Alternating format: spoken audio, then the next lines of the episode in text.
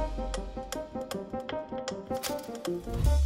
Это специальный эфир на 360. Меня зовут Екатерина Малашенко. В ближайший час мы обсудим главные события в стране и в мире.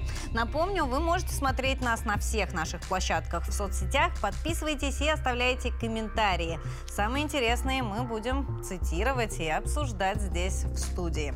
И давайте сразу к делу. Причиной взрыва в Белгороде стал нештатный сход боеприпаса с самолета Су-34 ВКС России. Минобороны объявила, что проводят расследование. Губернатор Белгородской области в свою очередь заявил, что по предварительным данным пострадали три человека. Все подробности о происшествии в материале.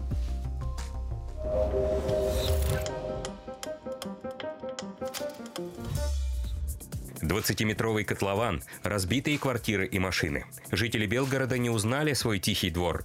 Мощное нечто упало на пересечении проспекта Ватутина и улицы Губкина. Менее чем через час ситуацию прояснили в нашем Минобороны. Причиной взрыва стал нештатный исход авиационного боеприпаса при полете Су-34 ВКС России. Пострадали три женщины, заявил губернатор области. У одной состояние средней тяжести с черепно-мозговой травмой ее доставили в больницу.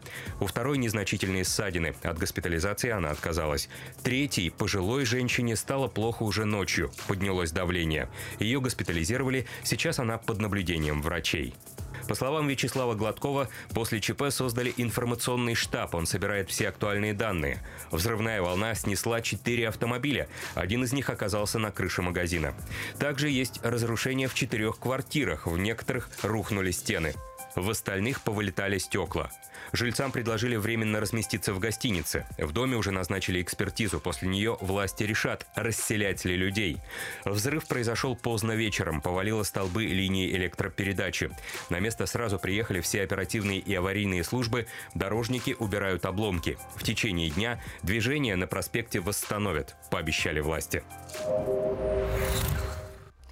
Еще вчера вечером было принято решение перестраховаться, и пятиэтажку полностью расселили. Эвакуация проходила под контролем сотрудников МЧС. Кто-то уехал к родственникам, кого-то поселили в гостиницу. Губернатор сообщил, что всем будут э, предоставлены жилье и питание. Сейчас самое главное провести строительную экспертизу, чтобы понять, можно ли в этом доме жить. Э, и уже потом, как можно скорее, приступить к восстановительным работам губернатор, эм, соответственно, региона записал обращение к жителям.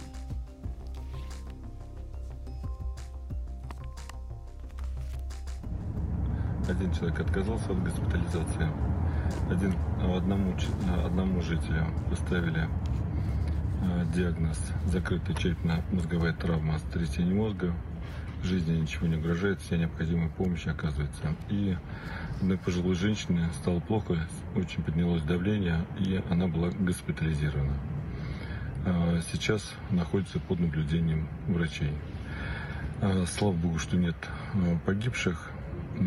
Вчера вечером было принято решение перестраховаться и полностью трехподъездный пятиэтажный дом был расселен. Проходила эвакуация под контролем сотрудников МЧС и главы города Валентина Александровича Демедова. Кто-то уехал к своим родственникам. А, а, всех, всем, кому некуда было поехать, поселили в гостинице «Макс». Прогремело сегодня и в Волгограде. Там взорвался бытовой газ в жилом пятиэтажном доме. По предварительным данным, пострадавших и погибших нет. Жителей эвакуировали. На месте работают спасатели, полицейские бригады скорой помощи. Также прибыли руководители экстренных и силовых ведомств. Взрыв прогремел на втором этаже в квартире, где никого не было. Пенсионерка, которая там живет, находилась в больнице. А, все, что известно к этой минуте, а также первые кадры с места в нашем материале. спал, было Thank you.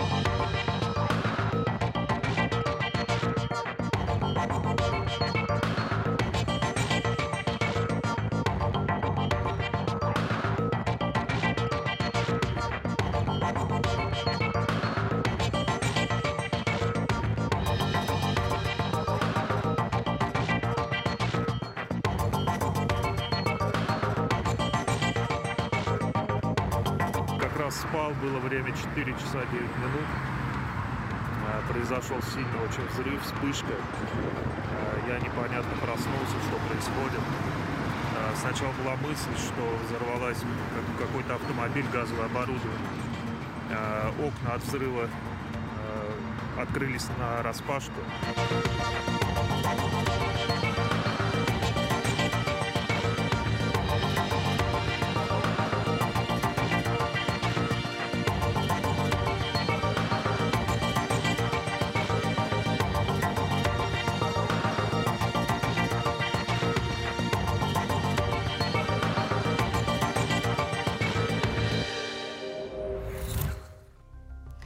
Новостям из зоны СВО. ФСБ предотвратила покушение СБУ на мэра Горловки. Об этом сообщило сегодня соответствующее ведомство.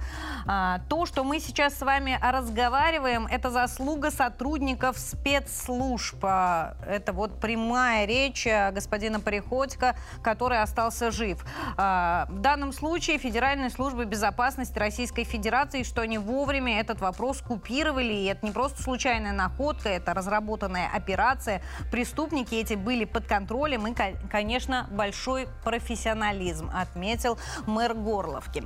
А дело все вот как происходило. Взрывное устройство, от которого должен был пострадать мэр населенного пункта, взорвалось в руках исполнителя этого теракта. Мужчину, его зовут, э, его имя известно, Артем Пызин, э, не так давно завербовала э, СБУ. А, об этом сразу стало известно сотрудникам ФСБ, и за ним начали следить. Оказывается, в одном из заброшенных домов он начал собирать взрывное устройство. И вот э, в момент работы оно у него в руках и сдетонировало. Сейчас сотрудники продолжают расследование и ищут всех причастных, и особенно организаторов этого покушения.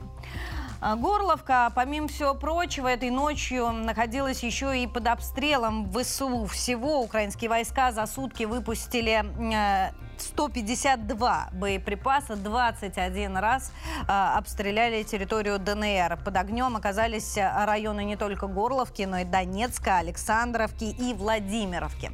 Вот в самом Донецке, в столице ДНР, работает и наш корреспондент Виктория Комогорцева. Она оценила обстановку на сегодняшнее утро. Ну, сегодня я бы хотела рассказать про работу такси в Донецке. Столкнулась с тем, что утром невозможно вызвать машину и куда-то уехать. Водители, агрегаторы отказываются, но при этом приходится ждать по полчаса. Надежды на то, что машина приедет, нету, и они просят Э, подождать еще, еще, еще, и так можно до бесконечности. Но при этом общественный транспорт в Донецке ходит буквально каждые э, 5 минут. Расскажите, пожалуйста, куда едете так рано утром? На работу. На работу? А где работаете? Скажите, а с транспортом есть у вас э, какие-то проблемы с общественным? Ну как, транспорт ходит, но очень, конечно, медленно. Особенно трамваи, троллейбусы нередко ходят, их мало. Но автобусы, слава богу, по возможности можем доехать. Бывает, что идут один за одним даже. А со скольки до скольки общественный транспорт ходит? Ой, я не знаю. Ну, наверное, с шести я даже не знаю. Я до которого поздно никогда не ездила. Я знаю, что вот какой-то 26-й, кажется, там написано. Последний автобус до восьмого прямо. Пол восьмого, да? Да самый последний на вокзал. А так, ну, конечно, есть проблемы, есть. Ну, а что, война, ничего, надеемся, что Господь все смотрит, и война прекратится. Все, с Богом. Спасибо. Но дело в том, что в нашем случае на автобусе не всегда и не везде можно э, доехать, поэтому приходится находить другие какие-то альтер альтернативные виды транспорта. Но ну, а мы вернемся к ситуации на линии соприкосновения. И, конечно, все внимание снова на Артемовск. Сегодня стало известно, что инструкторы США принимали участие не только в разработке операции ВСУ по удержанию Артемовска, но и контролировали ее ход. А, вот, например, они предложили использовать некую комбинацию артиллерии и зенитно-ракетных комплексов для отражения разных волн атаки. Именно они посылали элитные подразделения удерживать и отбивать дороги, чтобы у ВСУ была возможность подвозить резервы, а также контролировали то, как э, боевики э, стабилизируют, ну, по их мнению, ситуацию непосредственно в городе. Таким образом, в результате Киев смог закрепиться в западных кварталах э, Артемовска, и эта помощь, эти инструкции помогли им удерживать Артемовска настолько долго. Но э, вот в чем вопрос. Несмотря на все усилия, город э, практически обречен. Ну, обречен для ВСУ, я имею в виду. Э, сейчас уже есть сообщение, что последние группы боевиков выходят, пытаются бежать. У них вообще всего два варианта. Либо сдаться, либо пытаться сбежать. А, но здесь сдаться, это значит сохранить себе жизнь, по крайней мере. Но к заявлениям наших властей мы еще вернемся. Я бы хотела поговорить о заявлениях Вашингтона касательно Артемовска сегодня стало известно, что еще в январе, оказывается, Пентагон предупреждал Киев, что Артемовск нужно оставлять, выходить из города, что неминуемо при вот э, том раскладе, что был на середину зимы, э, российские войска город окружат, э, и ВСУ придется отступать. И они предлагали Киеву сохранить живые силы и отступить. Однако решения такого в Киеве не приняли, не согласились, и вот тогда начали разрабатывать вот ту самую операцию, о которой я рассказывала, чтобы э, постараться удержать город как можно дольше. Вот, например, инструкторы США рассказывали, как использовать передовые боеприпасы, как применять информационные технологии, технологии для борьбы с беспилотников. Им также предлагали и э, информационные кампании подавления боевого духа наших ребят. Э, ну, наверняка вы видели эти сообщения о том, что э, если к ВСУ попадают в плен, то наших военных разбирают прошу прощения за а, такую лексику, на органы. А, и ВСУ рассчитывали, что русские испугаются и отступят.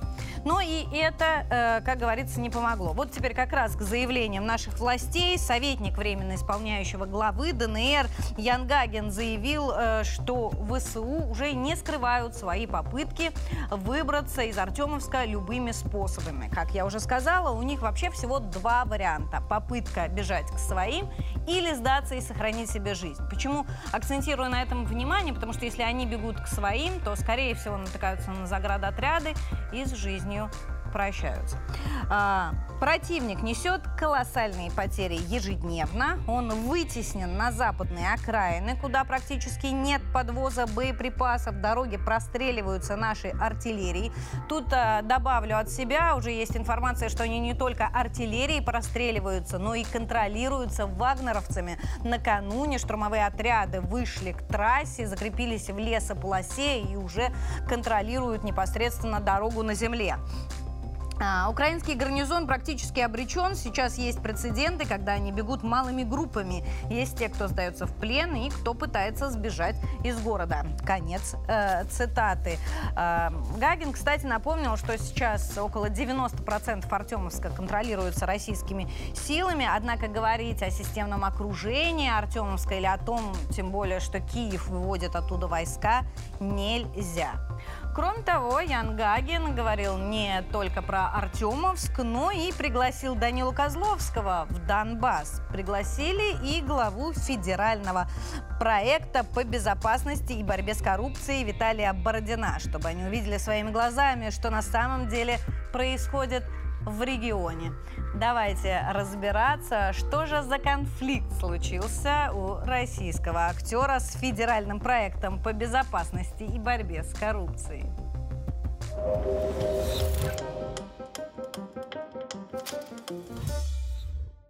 Советник Дениса Пушилина пригласил Данилу Козловского и Виталия Бородина в Донбасс. Так они смогут увидеть ситуацию своими глазами, заявил Ян Гагин. Актер подал в суд на главу федерального проекта по безопасности и борьбе с коррупцией. Защищает честь и достоинство. Бородин заявил, к такому развитию событий был готов. Процесс расставит точки над «и». Накануне Козловский записал видеообращение, признается в любви к родине и благодарит фанатов за поддержку. Обо мне продолжает распространяться, ну, назовем это мягким словом, информация, которая не имеет ни малейшего отношения к действительности. Пожалуйста, не ведитесь на эту ложь. Я никуда не сваливал, я живу и работаю в России, здесь моя земля, моя родина, которую я очень люблю, уж простите мне этот, и позвольте этот пафос. На протяжении 16 лет я каждый месяц выхожу на сцену малого драматического театра, театра Европы. Я считаю для себя важным в тяжелый момент находиться здесь со своим зрителем, которого я очень люблю и чьим отношением я бесконечно дорожу. Виталий Бородин с ответом медлить не стал. Данила, наконец-то мы услышали от тебя внятную позицию. Очень рады, что ты все-таки с нами. Ждем от тебя новых фильмов, после которых твоему зрителю захочется жить и творить в России. Тем временем в Петербурге спектакли с Козловским перенесли с апреля на май. Причины не уточняют, но пояснили, билеты действительны. Бородин попросил Генпрокуратуру проверить его на дискредитацию вооруженных сил России. Актер якобы публично высказывался о спецоперации, дистанцировался от родины и живет в США. Козловского обвинения возмутили. Он продолжает жить и работать в России, а в Штаты ездит навестить дочь. Хочет участвовать в ее жизни как нормальный любящий отец. Козловский подчеркнул, двойного гражданства никогда не имел, тем более гражданство США. Но вернемся к ситуации на линии соприкосновения. О ней, вероятно, тоже Даниле Козловскому расскажут, если он приедет в Донбасс, а вам расскажу я. Естественно, опираемся мы с вами на официальные данные Министерства обороны, но оцениваем и другие заявления. Киев говорит, и Пентагон это подтверждает, что основное направление для контрнаступления это либо Запорожское, либо Донецкое. Донецкое для ВСУ сложнее, потому что, ну, все-таки в течение долгих лет укрепления там строили не только ВСУ, но и э, борцы за свободу Донбасса. Поэтому идти там будет сложно. С другой стороны, на Запорожском направлении там степи и открытое пространство не самые лучшие условия для продвижения. Но планируется э, основной удар именно там. А вот успехи фиксируются как раз у российской армии. Давайте к официальным данным Министерства обороны. На Южнодонецком и Запорожском направлениях ударами авиации и огнем артиллерии группировки войск «Восток» нанесено поражение подразделениям Вооруженных сил Украины в районах населенных пунктов Угледар, Великая Новоселка и Шевченко Донецкой Народной Республики. В районах населенных пунктов Павловка Донецкой Народной Республики и Малиновка Запорожской области пресечены действия двух украинских диверсионно-разведывательных групп. За сутки на данных направлениях потери противника составили до 30 украинских военнослужащих, боевая бронированная машина, а также гаубица Д-30. Оперативно-тактической и армейской авиацией, ракетными войсками и артиллерией группировок войск Вооруженных сил Российской Федерации за сутки нанесено поражение 86 артиллерийским подразделениям Вооруженных сил Украины на огневых позициях, живой силе и технике в 127 районах. В районе населенного пункта Константиновка поражен объединенный штаб группировки Вооруженных сил Украины «Бахмут». Кроме того, в районах населенных пунктов Терны и Тоненькая Донецкой Народной Республики поражены три командно-наблюдательных пункта батальонов 25-й воздушно-десантной бригады Вооруженных сил Украины и 116-й бригады территориальной обороны. А мы продолжаем и обратимся к экспертному мнению. С нами на связи Алексей Сергеевич Борзенко, заместитель главного редактора еженедельника «Литературная Россия», военный журналист. Алексей Сергеевич, здравствуйте. Здравствуйте, Екатерина. Алексей Сергеевич позволил себе сделать предположение, что одним из главных направлений удара при контрнаступлении ВСУ станет запорожское направление. Ну, прежде всего опиралось на заявление, что нужно перерезать сухопутный коридор в Крым. А, как по-вашему, а, ну, это ли будет основным направлением, когда и повлияет ли недавняя поездка Столтенберг в Киев на объявление этого контрнаступления? А, дело в том, что на Западе сейчас все очень напряглись, все ждут этого наступления, как манны небесной, для оправдания всех этих бешеных расходов. Что в реальности? Э, понимаете, с ноября месяца прошлого года мы строили мощную линию обороны, и мы ее построили практически на всем, э, на всей линии соприкосновения. Мощная, трехъярусная, трехэшелонная оборона – И здесь для того, чтобы ее прорезать на каком-то участке, я сейчас говорю, что пока не ясно, где они пойдут, и пойдут ли на одном участке, на нескольких. Но для того, чтобы прорезать и прорубить эту линию обороны, нужна большая концентрация войск бронетехники на одном небольшом участке. Вот. И это, естественно, мы ждем, потому что тогда сможет работать авиация, артиллерия, и мы сможем уничтожать эту мощную группировку, сконцентрированную на одном небольшом участке, там, я не знаю, 5-10 километров линии фронта. Алексей Сергеевич, сейчас... простите, да. я вас перебью. Вот касательно укреплений. Видели мы и снимки со спутников, и там вот эта линия укреплений да, построена. Если мы говорим о том, что Донецкое и Запорожское направления станут основным, там построены вот такие же укрепления, как, например, на границе с Крымом. Ну, то, что все обсуждают. Мы ну, новые грани... регионы подготовили. Вы понимаете, граница с Крымом, она строилась еще с 2014 года. Там просто больше временной запас, а потом там, извините меня, там до сих пор окопы со времен штурма Перекопа. И, в принципе, всем все понятно, всем все известно, э, где что поставить. Нет, здесь э, немножко вот э, другая ситуация. Понимаете, сейчас вот эти все танки, сейчас очень сложно просчитывать, где они пойдут. И суть даже не в том, где. Э, главный вопрос вот в чем. Сейчас вся эта бронетехника натовского э, производства у ВСУ, она сконцентрирована где-то за 200 километров до линии соприкосновения. То есть, в общем-то, там, где мы особо авиацией работать не можем, потому что мы закрываем линию соприкосновения где-то километров на 60, на 120. Вот. А, э, но дело в том, что сейчас невозможно наступать вот так вот неожиданно. Это вам не 43-й год, да, когда Жуков склонялся над картой и интуитивно думал, ну где же про, будет прорыв немцев, где главное направление главного удара. Сейчас другая ситуация. Сейчас все просматривается из космоса, э, с э, беспилотников, с Земли идет информация. То есть, как только они пойдут, мы будем знать заранее. Мы это увидим. Сейчас хорошее небо, дожди закончились. Сейчас начинает подсыхать грунт. Значит, ну что, ну неделя, может быть, 10 дней. Ну вот где-то так, если реальности там, ну, скажем, к 9 мая – они где-то полезут. Но они будут концентрироваться в каком-то одном месте. И вот тогда начнет работать наша а, авиация. Но а пока работает наша разведка, точно. Спасибо да. вам большое. Спасибо за вашу оценку. С нами на связи Алексей Сергеевич Борзенко, заместитель главного редактора еженедельника «Литературная Россия».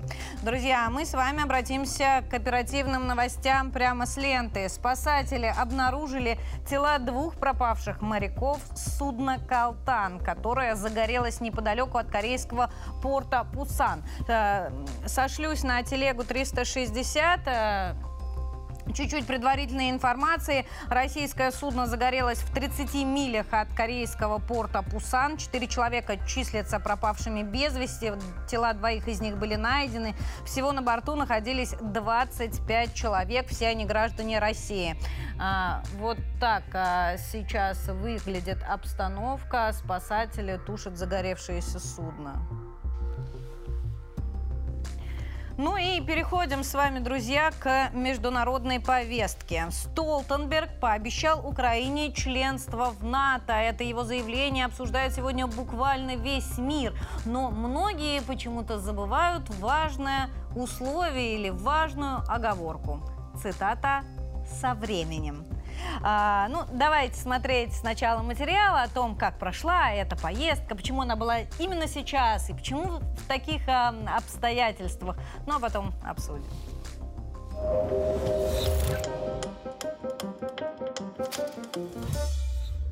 Генеральный секретарь НАТО нагрянул в Киев с необъявленным визитом. Это первая поездка Столтенберга на Украину с момента начала спецоперации.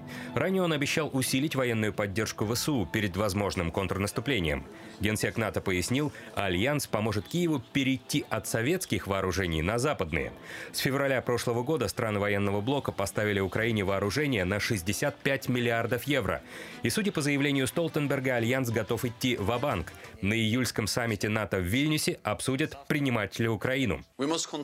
Мы должны продолжать укреплять вооруженные силы Украины, и мы должны обеспечить эту страну надежными и мощными механизмами безопасности. Позвольте мне прояснить. Законное место Украины в евроатлантической семье, законное место Украины в НАТО, и со временем наша поддержка поможет вам сделать это. Владимиру Зеленскому слова генсека НАТО понравились. Президент Украины подхватил мысль Столтенберга и заявил, нет ни одного объективного барьера для приглашения его страны в Альянс. Сейчас, когда большинство людей в странах НАТО и большинство украинцев поддерживают вступление нашего государства в Альянс, настало время соответствующих решений. Представить безопасность евроатлантического пространства без Украины нельзя, и люди это понимают. Зеленский посетовал на нерешительность некоторых партнеров и попросил Столтенберга надавить на них, чтобы те не стеснялись помогать Киеву вооружениями. Президент Украины снова попросил о поставках истребителей, бронетехники и дальнобойной артиллерии. И вот прямо сейчас по лентам разлетается сообщение о том, что все союзники по НАТО согласны с тем, что Украина должна стать членом Альянса. Опять же, без уточнений когда. Но я хотела бы обратить ваше внимание на то, что Столтенберг ездил в Киев именно вчера, потому что сегодня состоится э, кон встреча контактной группы в формате «Рамштайн». И обсуждать, понятное дело, будут вооружения. А, ну, давайте. Столтенберг успел пообещать Украине э, накануне наращивания поставок. Напомнил, конечно, что уже выделили ему 150 э, миллиардов евро, подготовили десятки тысяч солдат ВСУ с таким тонким намеком, что пора бы пойти в наступление. А, но и пообещали новое. Что касается нового, вот встреча еще не, не началась, но уже известно, что две страны НАТО, Дания и Нидерланды, передадут Украине 14 танков «Леопард-2» немецкого производства. Об этом сообщили датские СМИ. Они, кстати, назвали дату не раньше начала 24 года. Кроме того, стало известно, что Дания отправит в мае, в этом мае, на Украину 19 артиллерийских систем «Цезарь». Некоторые союзники по НАТО начали поставлять на Украину и самолеты. А, вот давайте смотреть, э, кто из них и сколько собирается отправить на Украину. Ну, естественно, первопроходцем в этом вопросе, как и все мы ожидали, стала Польша. Польша всего а, отдаст а, Украине 28 самолетов МиГ-29. Вот таких. Обращаю ваше внимание, что у Польши есть как модернизированные образцы МиГ-29, так и старый. И передает она самолеты только из числа немодернизированных образцов. Уже есть информация о том, что большинство из этих 28 МиГ-29 последние годы в воздух даже не поднимались. Эксперты уверены, что использовать их Украина будет а, в качестве запчастей. Но это еще не все. Присоединилась к Польше дальше Болгария. Смотрим, что у нас отправляют болгары. А они отправят два вида самолетов. Те же МиГ-29 в количестве 16 штук и штурмовики Су-25, тоже советская техника. А, о ее состоянии не сообщается. Также не сообщается о том, когда именно самолеты будут непосредственно переданы. И будет ли проверяться их техническое состояние перед этой э, отправкой, тоже неизвестно. Ну и завершает тройку первопроходцев по поставкам авиатехники на Украину Словакия. Они отдают 12 своих МиГ-29. А, все эти поставки, конечно, с аплодисментами встречаются в НАТО. А, но вот что интересно. Как Польша, так и Болгария, так и Словакия за эти поставки хотят обновления своей техники. И хотят они не старые э, МиГ-29 и Су-25. Они хотят новейшую американскую или немецкую технику. Но а, пока ответа, правда, не получили. Но странам Альянса придется раскошелиться, если они действительно э, хотят, чтобы вот эти страны продолжали отправлять свою э, старую авиатехнику на Украину. Пока что украинской стороне э, передано только несколько самолетов. К слову, Дмитрий Песков ранее уже заявлял, что все эти анонсированы поставки никак не повлияют на ход э, спецоперации и только доставят Украине дополнительные проблемы. Э, доминирование воздуха, в воздухе останется за Россией. Ну и теперь к саммиту НАТО. Сегодня вот Рамштайн, э, в июле будет Вильнюс, там соберутся лидеры стран НАТО и рассматривать будут два вопроса.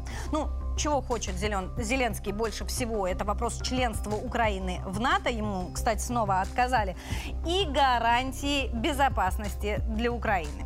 Что касается членства Украины в НАТО, то, по словам того же господина Столтенберга, цитата, «со временем эта цель будет достигнута, но нужно маленькое условие. Маленькое условие нужно, чтобы Украина победила в конфликте с Россией. Что подразумевается по этой, под этой победой, не уточняется. В ответ на это президент Украины заявил, что на самом деле и сейчас нет никаких препятствий для приглашения страны в альянс, а что такого мы прямо сейчас хотим. Однако главной целью НАТО, так его осаждает тут же Столтенберг, является то, а, что Украину нужно обеспечить всем необходимым для победы на поле боя. И только потом можно будет начать какую-то осмысленную дискуссию о будущем членстве Украины. Но на самом деле Говорить-то они об этом говорят много, а по факту никаких практических решений не принимается. Рискну предположить, что не будет принято и на июльском саммите. Вот а, ситуация с боеприпасами, которые Евросоюз обещал а, Украине, тому подтверждение. Вот Кулеба буквально сегодня высказал снова свое возмущение по поводу неспособности Евросоюза ну, собрать этот один миллион боеприпасов. Я вам сейчас покажу его цитату с возмущениями. А, раскритиковали, да, раскритиковали Евросоюз. Это проверка того, обладает ли ЕС стратегической автономией в принятии новых важных решений в области безопасности. Конец цитаты. А, ну, рискну предположить, что вообще все эти обещания не есть подтверждение какой-то независимости а, а, Европы, а как раз подтверждение ее зависимости.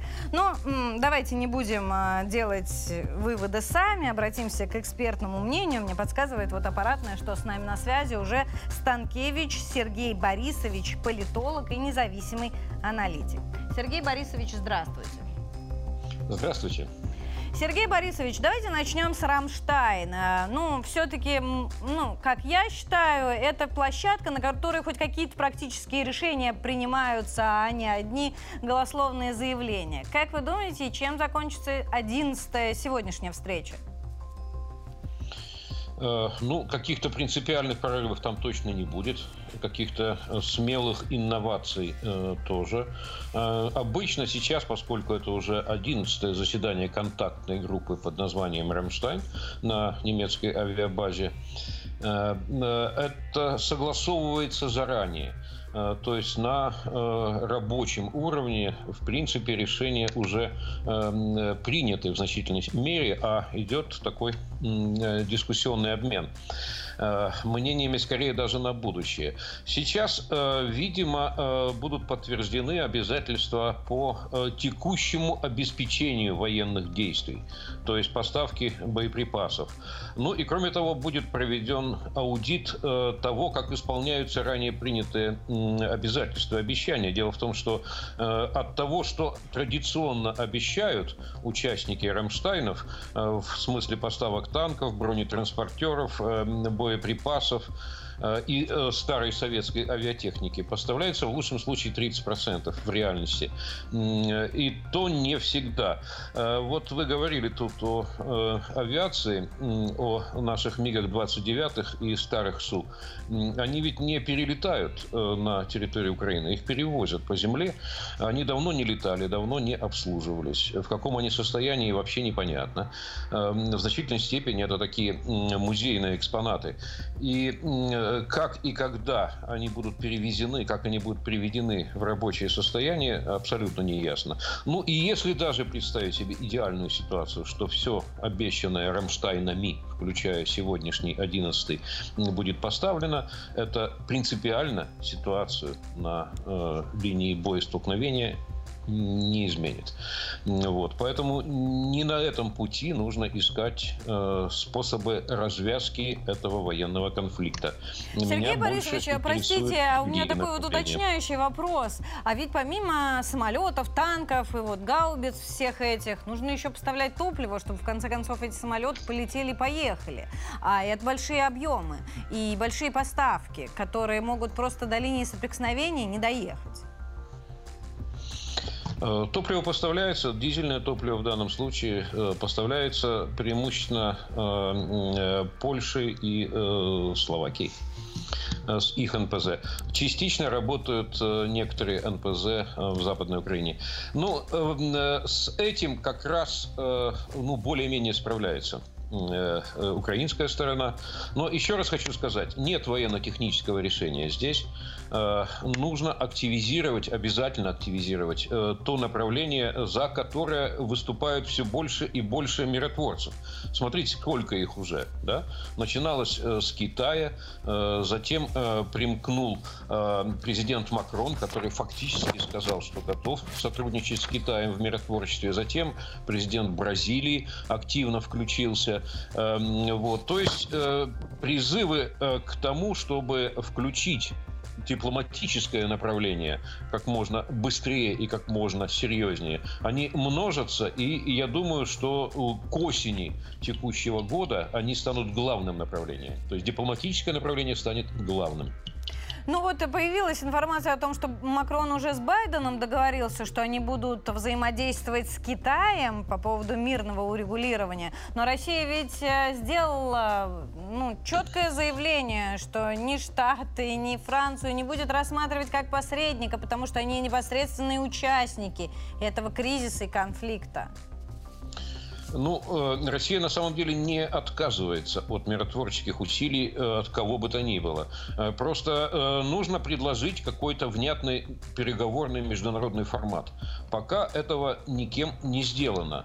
Есть общее представление о том, что это должен быть именно международный формат, то есть группа стран, которые возьмутся не только прекратить боевые действия, но и гарантировать послевоенный мир. Но как именно должен выглядеть этот международный переговорный формат, формат миротворческий, э, пока не ясно, с каким мандатом, в какие сроки и так далее. Все это должно быть конкретизировано. Тогда Россия могла бы отнестись к конкретным предложениям. Пока они слишком общие, чтобы был какой-то детальный ответ из Москвы. Но ведь международный формат уже был. Мы уже проходили Минские соглашения. И, как да. говорит Путин, нас обманули. К сожалению, да, и это э, вот тень от э, судьбы Минских соглашений, она, конечно, слишком долгая. Она отравляет э, атмосферу для возможного перехода к дипломатии в очередной раз. Ну что ж, надо учесть этот опыт. Кстати, я думаю, что сегодня, может быть, не всегда публично, но очень многие и в Европе, и даже, может быть, в Украине задумываются, глядя на то, что происходит, а может быть, не так уж плохи были Минские соглашения. Может быть, надо было их довести довести до конца, реализовать. Ведь все были вроде бы на словах согласны, все стороны были за. И даже ООН э, и Совет Безопасности резолюцией утвердил эти соглашения. Вот, может быть, глядя на то, что сейчас происходит, э, может быть, э, стоило тогда, вот если бы открутить ленту назад, эм, все-таки пойти по этому пути. Не так уж он был плох, особенно по сравнению с реальностью. Я думаю, что учитывать печальный опыт срыва прежних прежних соглашений надо, но это не запрет на то, чтобы никогда в будущем к дипломатии не прибегать. Спасибо вам большое за вашу оценку. Станкевич Сергей Борисович, политолог, независимый аналитик, с нами был на связи. Но в любом случае, любой конфликт заканчивается за столом переговоров. И этот тоже так закончится. Друзья, давайте к вашим комментариям. Я знаю, что у нас есть возможность э, соединиться с аппаратной. Да, привет, Катя. Хочу начать с международной повестки. Первая новость будет из Франции. Там толпа протестующих захватила парижскую фондовую биржу Euronext. Толпа с транспарантами и фаерами окружила здание, выкрикивали лозунги против пенсионной реформы. Подписчик с ником АВ пишет, французы – прирожденные революционеры. Первая в мире революция произошла именно у них. Тогда они казнили своих королей, но лучше от этого, к сожалению, у них не стало и до сих пор. Алена Преснякова считает, так может надо Макрону сначала внутри своей страны разобраться с противоречиями в народе, ну, а уже потом лезть во внешнюю политику, помогая другим странам. Альбина Мамедова пишет, реформа, которую принял Макрон, это просто ужас. Она людоедская и бесчеловечная. Людей можно понять. А вот Антон Понизовный считает, джунгли пришли Европу, на что ему отвечает Алена Полякова. Сами виноваты, пусть скажут спасибо, что не средневековье или еще что хуже. Перейдем к следующей новости, на этот раз из нашей телеги. Акробатка из Китая разбилась насмерть на глазах у зрителей. Она выступала вместе с своим мужем и во время выступления опасно, выполнения опасного трюка в воздухе не удержалась и сорвалась. Девушка скончалась в скорой. Эльвира Родина пишет, девушку жалко, но неужели нельзя было использовать страховку? На что и отвечает Юрий Седнев. Страховка в некоторых случаях мешает делать трюки. Китайские акробаты ради фиктивных трюков пренебрегают техникой безопасности, но при этом реально их трюки очень крутые. И Людмила Сломатина пишет, очень ее, конечно, жаль. Опасно это все делать, и они всегда рискуют. А вот Андрей Микулин пишет, вообще надо эти цирки запретить. Каменный век, еще и над животными издеваются. На этом у меня пока что все. Продолжайте дальше оставлять комментарии в наших социальных сетях. Самые интересные озвучим в прямом эфире. Катя? Спасибо большое. А мы вернемся, друзья, к международной повестке. Еще одно важное заявление, публикацию, точнее, в западной газете, в Блумберге обсуждает сегодня весь мир. Соединенные Штаты вместе с союзниками Украины, Большой Семеркой, собираются полностью запретить экспорт э, в Россию. Сейчас покажу вам э, эту статью в Блумберге. А, вот, нашла ее. Сейчас мы с вами откроем. А, значит, суть заключается в том, что лидеры Большой Семерки должны встретиться в ближайшее время и обсуждать будут полный запрет а, на а, экспорт в Россию. Новые санкции ввести не получается. Ну вот придумали такой новый способ.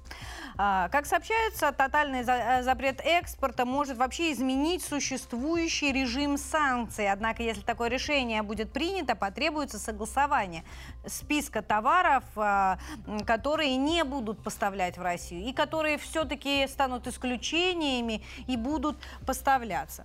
А, но давайте на примере Соединенных Штатов я хотела вам показать, что мы сейчас экспорти... импортируем из США.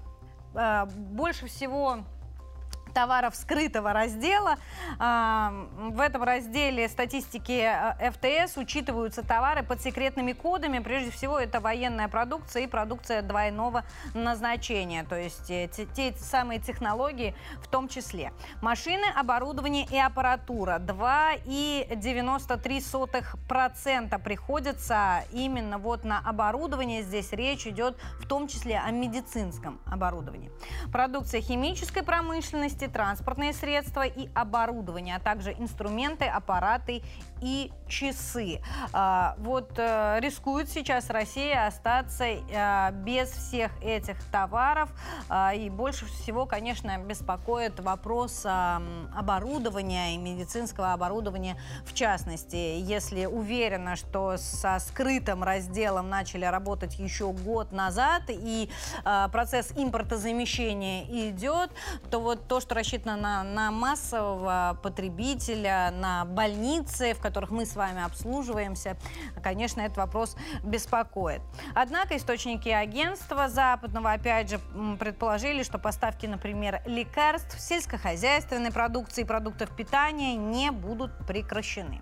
В тот же день газета Financial Times со ссылкой на европейского чиновника сообщила, что Брюссель, в свою очередь, с санкциями против России закончил.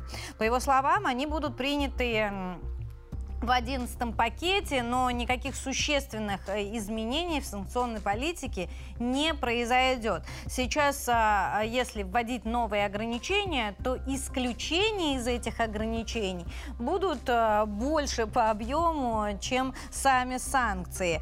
И если будет принят этот самый одиннадцатый пакет, что не факт, то э, он включит в себя некие меры, которые будут ограничивать обход санкций. Ну и про очередной западный план, мы с вами о нем слегка упомянули. Франция и США будут взаимодействовать с Китаем по урегулированию конфликта на Украине. Об этом договорились якобы лидеры Макрон и Байдена. Но очень странно, по моему мнению, это коррелируется с желанием Штатов полностью запретить экспорт в Россию. Друзья, ну что, к другим темам снова из-за океана, но немножко отвлечемся от политики. Самая мощная ракета в мире от, И, э, от Илона Маска взорвалась при первом же, при первом же запуске. Причиной называется м, проблемы с двигателем, ракета потеряла высоту, закружилась вокруг своей оси, и на Земле приняли решение о ее самоуничтожении. Команда, кстати, которая руководила пуском, признала запуск успешным. Маск всех поздравил, а, потому что от стартовой площадки она оторвалась. Вот так оценивают свои результаты за океаном. Кадры сейчас покажем.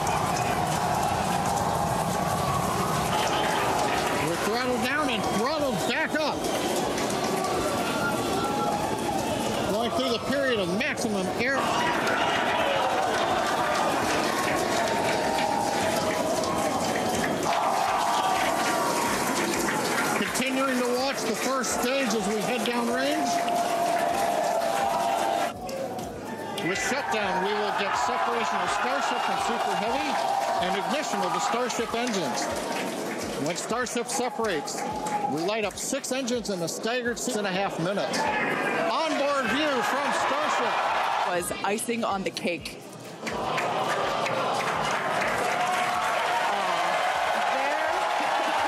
vehicle. Live view there of our control center at Starbase, uh, which we refer to as Star Command. Watch the first stage as we head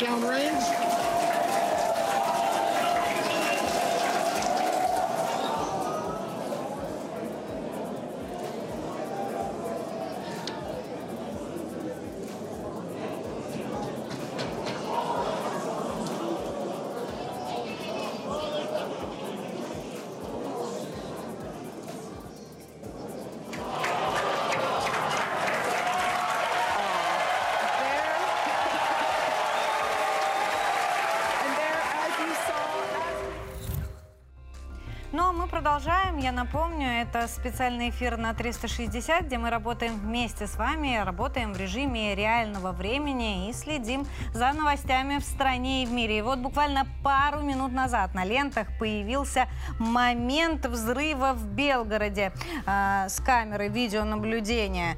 Э, здесь зафиксирован момент падения ракеты. Да, момент падения бомбы. По предварительным данным пострадали три человека. Ну и к другим темам обсудим сегодня эпидемиологическую ситуацию в Москве и в России в целом. Московский политех теперь тоже перевел 11 групп студентов на дистанционную форму обучения. А, эти ребята контактировали с заболевшим корью. Заболел в университете всего один человек, он находится в больнице, но тем не менее принято решение перевести студентов на дистант. МИСИС, МАИ и РГТУ имени Губкина сейчас тоже учатся дистанционно из-за кори. Сегодня пришло сообщение, что в Приморье двое детей э, заболели корью. Их э, состояние оценивается как удовлетворительно.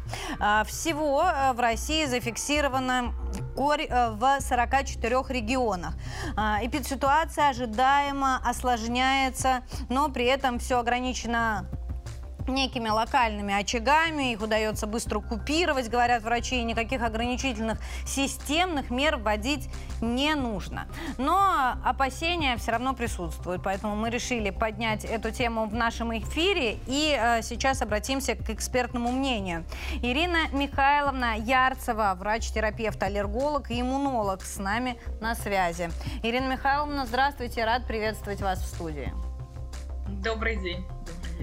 А, Ирина Михайловна, вот то, что студентов отправили на дистант, а, поможет купировать, э, соответственно, и, и поможет ли вообще справиться с эпидситуацией? Многие из них же живут в общежитии, все равно общаются друг с другом, все равно выходят на улицу в магазины и так далее. Ну, это действительно все равно помогает, по крайней мере, частично сократить этот э, контагиозность и распространенность заболеваний. Дело в том, что все-таки до сих пор сохраняются э, условия для поступления в университеты, в вузы, что э, студент э, должен быть реально а, вакцинирован, прежде чем он поступает на первый курс. Поэтому я все-таки надеюсь на то, что большинство людей вакцинировано, и только единицы, кому по действительно медицинским показаниям были, а, скажем так, а, от, отвод от прививок, да, и они вот не были вакцинированы. В основном все дети и люди, и взрослые должны быть вакцинированы от кори, и эта вакцинация всегда была распространена, входила в национальный календарь прививок, и вакцина очень хорошая, дает стойкий пожизненный иммун, иммунный ответ. Поэтому частичные вот эти ограничения, они действительно помогут. Во-первых, все-таки мы знаем контактных лиц, мы знаем, да, где они проживают, в каком количестве, можем им дополнительно превентивную вакцинацию провести э, в, в очаге, э, то есть если они контактировали, и если они достоверно знают, что они не были до этого вакцинированы, можно их экстренно вакцинировать таким образом тоже помочь им быстрее справиться с заболеванием, если оно наступит. Мы вот. знаем о Но том, что прививки от кори мера. ставятся в детстве. Если в детстве не поставили, можно ли ставить в, во взрослом возрасте и как быстро сформируется иммунитет? Да, конечно, можно, но на формирование иммунитета, конечно, нужно не меньше трех недель. Тогда а, зачем их ставить и... в момент контакта? Ну вот, если э, ты уже поконтактировал с больным корью, и всех нас отправляют на прививки, как это поможет, если иммунитет все равно будет формироваться долго? А, дело в том, что инкубационный период, он может а, а, длиться там до двух недель начала проявления заболевания. А если вас вакцинировали, у вас уже иммунный ответ начал развивать э, антитела. И быстрее он справится таким образом. То есть вы можете либо не заболеть, но у вас хотя бы сформируется вакцинный иммунитет, либо если вы через там где-то 7-14 дней заболеваете, ваш э, организм уже выработал антитела, что обычно требует дольшего времени, для борьбы с болезнью. То есть действительно болезнь протечет более легко и более быстро. Без а. А, встречала публикации, что среди заболевших есть и вакцинированные, то есть с прививкой все равно можно заболеть, какова вероятность, и может быть заболевание как легче переносится. А, как это происходит? Дело в том, что а, а, заболевание действительно будет в гораздо более легкой форме, но э, есть, мы никогда не можем давать стопроцентной, скажем так, гарантии, как вакцина хранилась, когда в детстве человека вакцинировали, как она хранилась и как она э, э, вводилась человеку. Может быть, были какие-то нарушения, может, были какие-то с партии недоделки, знаете, ее перевозили как-то не так, условия не соблюдали. Хотя, конечно, в, ну, в советское время, в принципе, в медицинских учреждениях это все серьезно, у нас всегда все соблюдается, но бывает и авось, Вот. А также бывает, а, а, чтобы вот к вопросу, как понять, а, например, нужна сейчас релаксация или нет, многие люди просто могут не иметь на руках вот этого своего календаря вакцинации. Там приезжие люди из, другой, из других регионов или даже из других стран. И они не, не взяли с собой медицинскую документацию, они могут не помнить, вакцинировались они или нет. Да вот у меня, например, московская прописка, я не помню, когда я делала ревакцинацию какую-либо, честно. А, а ревакцинация, ну, это все делается в детстве. А, в годик, да, и в 7 лет обычно. А, если какая-то была экстренная ситуация, и ребенку показанием до года была введена эта вакцина, то ее повторяют потом чуть позже и еще раз в 7 лет. Вот. А в целом это достаточно за детство получить две дозы. А во взрослом состоянии а, а, можно сходить в, в любую лабораторию, сдать кровь на наличие антител к вирусу кори, иммуноглобулины G к вирусу кори, и вы поймете, либо вы были вакцинированы, либо вы когда-то переболели. Переболели точно дает пожизненный иммунитет стойкий. Вот. И сама вакцина, она живая коревая вакцина, она тоже дает очень стойкий иммунитет, если она правильно хранилась и правильно введена. В таком случае, если у вас низкий титр антител, то вам обязательно нужно ревакцинироваться один раз в жизни. То есть ревакцинация от кори проводится только один раз в жизни. Во взрослом состоянии вакцинировались и забыли. Единственное, вы где-то эту информацию храните, чтобы в будущем а, вы могли ее предоставить, либо также вы можете в будущем при необходимости, если с вас будут спрашивать, пойти сдать анализ крови на наличие антител к вирусу кори и предоставить эту информацию. Спасибо Тогда вам большое. Спасибо. Ирина Михайловна Ярцева, врач-терапевт, аллерголог и иммунолог, давала нам советы, как защитить себя от кори. А мы с вами снова перенесемся за океан, но без политики. С актера Алика Болдуина сняли обвинение в непредумышленном убийстве кинооператора Галины Хатчинс на съемочной площадке. Его юристы остались довольны этим решением. Теперь необходимо провести тщательное расследование. Болдуину грозило до полутора лет тюрьмы в случае признания его виновным. Кстати, подобное обвинение предъявили и оружие оружейницей фильма «Ржавчина». А, оно все еще в силе. Съемочная группа вместе с Аликом Болдуином возобновила работу над фильмом после перерыва. А ЧП, напомню, произошло в 2021 году. Тогда актер выстрелил из ружья, и оно оказалось заряжено реальными патронами, а не холостыми, как должно быть. Ну и еще одна новость, на этот раз о российских звездах. Павел Дуров оказался самым обедневшим российским миллиардером. Но миллиардером остался. За год основатель Telegram потерял 3,6 миллиарда долларов. Посчитал Forbes, а написал Telegram 360. А, Можно вот и здесь ознакомиться, прокомментировать, посочувствовать, в конце концов, господину Дурову. Ну, а что думаете вы по этому поводу? Мы прямо сейчас и узнаем. Давайте соединяться с аппаратной и читать ваши комментарии. Да, Катя, спасибо. Наши подписчики действительно посочувствовали Дурову. Вот, например, Александр Попов пишет. Ну, давайте поможем пацану. Ну, реально, кто сколько сможет.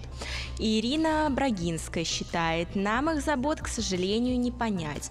А вот Татьяна Павлу действительно сочувствует. Девушка написала, аж сердце жалось. Практически нищий ведь парень. А Анна на самом деле, видимо, только узнала о Павле. Женщина пишет, а это он на фото? Миллиардер и еще такой красавчик и спортсмен. Господи, Голливуд отдыхает, когда в человеке все. Так, давайте перейдем к следующей новости. На этот раз из ВКонтакте. Забавный инцидент произошел в московском зоопарке. Там мужчина попытался залезть в клетку к слону. Зачем, непонятно. Наверное, решил, что он в Таиланде и захотел покататься. Только не учел. Слоны ведь незваных гостей не любят и, прос... и просто могут затоптать.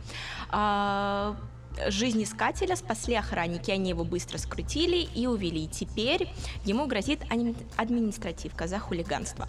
Роман Ванечкин пишет, ну понравился парню слон, весна, пора любви, гормоны, зачем сразу руки-то крутить?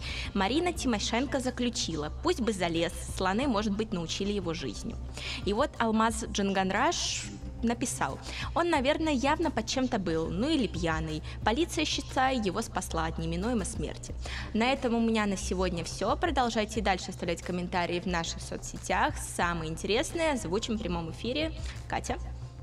Спасибо, Лиза. Друзья, я напомню, что сегодня еще и мусульмане празднуют один из своих главнейших праздников – Ураза Байран. И вот жители дома в Новосибирске сейчас пожаловались на заблокированные выезды из двора из-за праздника. Там молятся мусульмане. Следите за развитием событий в наших соцсетях, пишите комментарии, будьте здоровы. До понедельника. Thank you. Thank you.